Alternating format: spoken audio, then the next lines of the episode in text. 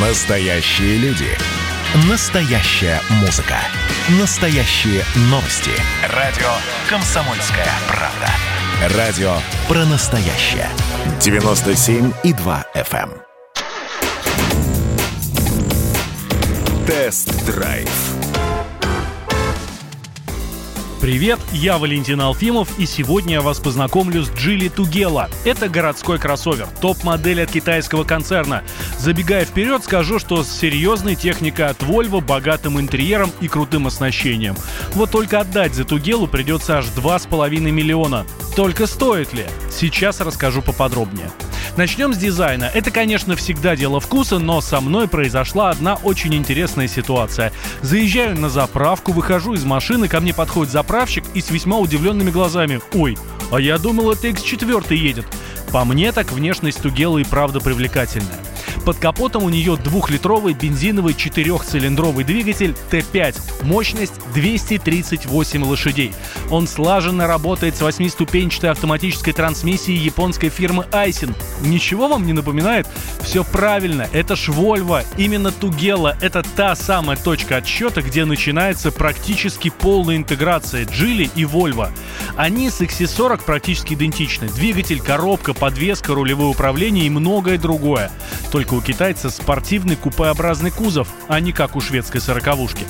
Едет отлично. Ну вот правда, в городе чувствуешь себя настолько комфортно, что очень быстро проходит предубеждение, которое крутится в голове.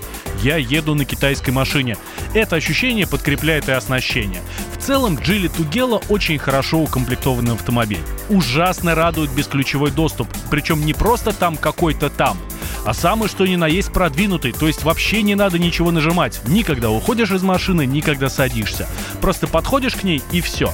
Подогревы есть на всех сиденьях, но тут есть одно «но». Я так и не понял, почему на передних сидушках греется только подушка под пятой точкой. Не хватило времени протянуть решетку на спинку? Поверьте, этого очень не хватает. В то же время по сиденьям безумно приятная функция дополнительные рычажки электропривода пассажирского кресла со стороны водителя. Что еще есть из сильно приятного и очень важного – адаптивный круиз-контроль. Причем Тугела – это первый китайский автомобиль, где я с ним сталкиваюсь.